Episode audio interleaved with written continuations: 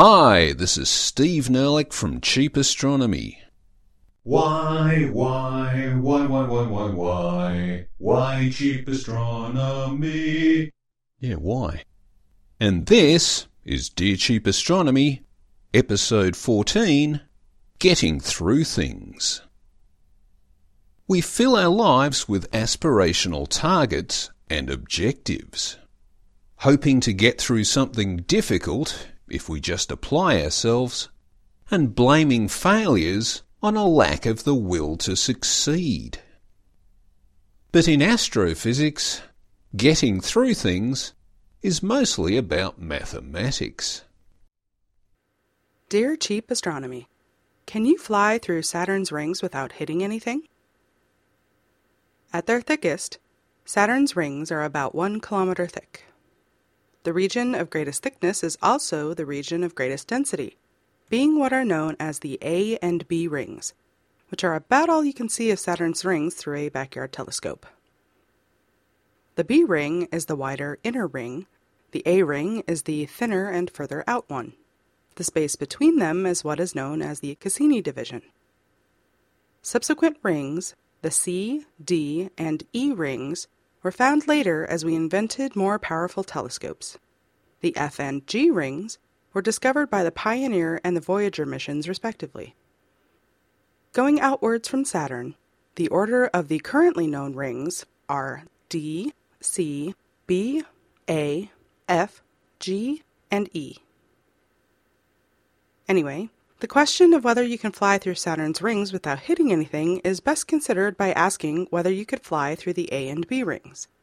Because if you can fly through those, then you can certainly fly through all the others. We next need to deal with the meaning of the phrase without hitting anything. You can fly through empty space and still hit a whole bunch of hydrogen atoms along the way. So perhaps we should be asking can you fly through Saturn's A or B rings without hitting anything bigger than a bread box? A bread box, by the way, is a box that people in olden times used to put bread in. Seriously. And how big is a bread box? Well, it's about 0.5 meters by 0.5 meters by 0.5 meters, give or take a few slices of bread. So, can you fly through Saturn's A and B rings without hitting anything bigger than a bread box? Ah, were it so easy. The next issue we have to deal with is how big is your spacecraft? If it's a kilometer diameter sphere, then yes, you are most definitely going to hit something bigger than a breadbox when you fly through Saturn's A and B rings. But if your spacecraft was a Star Trek style shuttlecraft, which is about the size of a shipping container, then you could probably maneuver through Saturn's A and B rings on impulse power.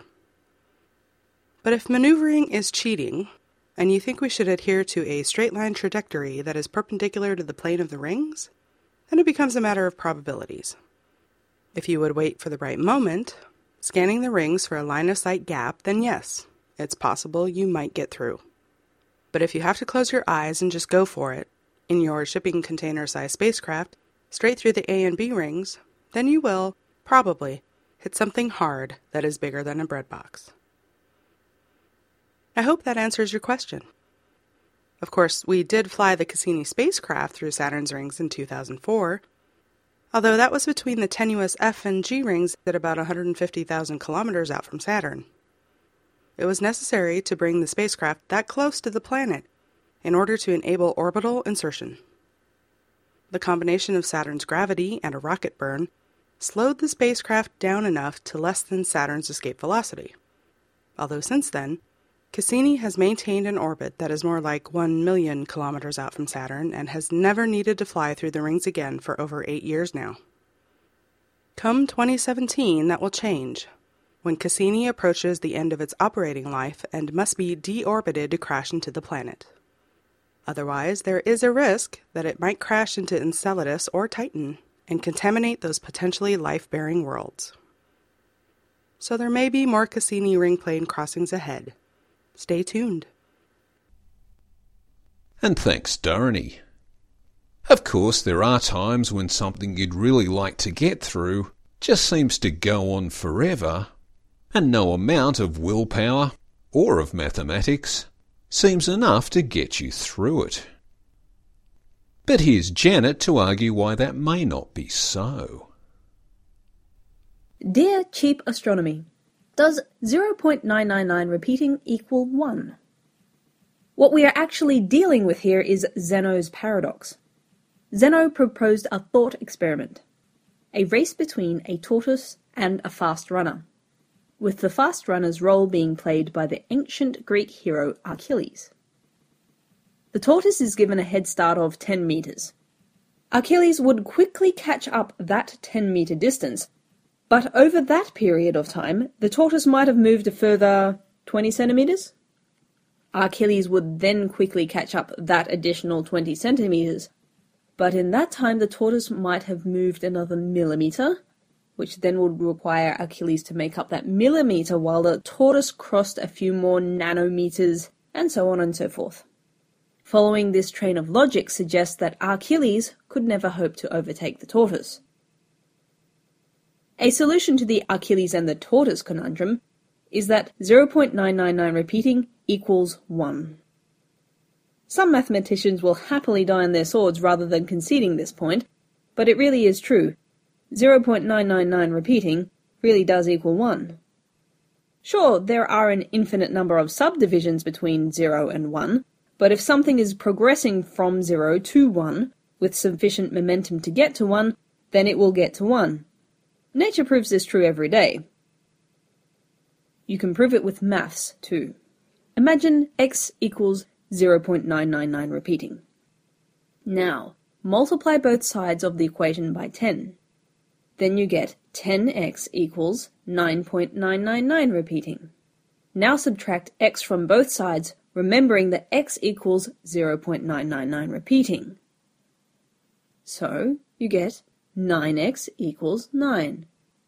And therefore x must equal 1. Hooray!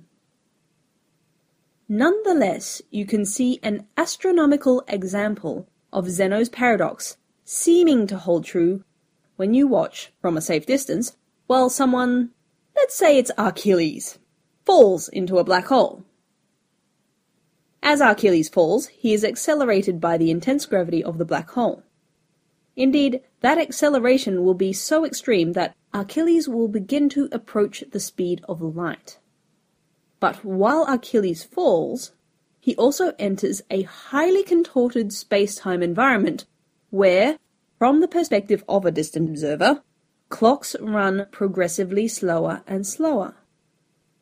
So although Achilles should be accelerating, from your perspective he will appear to start slowing down as he approaches the point where clocks stop altogether. That point being the event horizon of the black hole. So, although Achilles should be accelerating, from your perspective he will appear to start slowing down as he approaches the point where clocks stop altogether that point being the event horizon of the black hole. So as Achilles falls towards the event horizon, it is as though he has to move through a growing number of subdivisions as he approaches, but never quite reaches that point where time equals zero. Of course, from poor Achilles' perspective, he fell and he died long ago. But the reflected light that informs you of the progress of his fall has to move from places where clocks run relatively slower. So from your perspective, you get progressively slower updates about the progress of Achilles' fall, and assume that he is actually slowing down.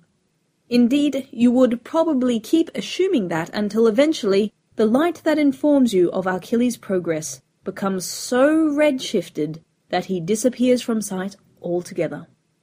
Still almost, but not quite, reaching the event horizon finish line. This is Janet signing off. And thanks, Janet. So next time you seem to be climbing one mountain just to find another one in your path, remember that 0.99 repeater equals 1. And that's it for another episode of Dear Cheap Astronomy. If you've got a space science problem, or are just wondering if there's a mathematical solution to ennui and melancholy, why not write to cheapastro at gmail.com and we'll try and work it out for you. This is Steve Nerlich. Thanks for listening.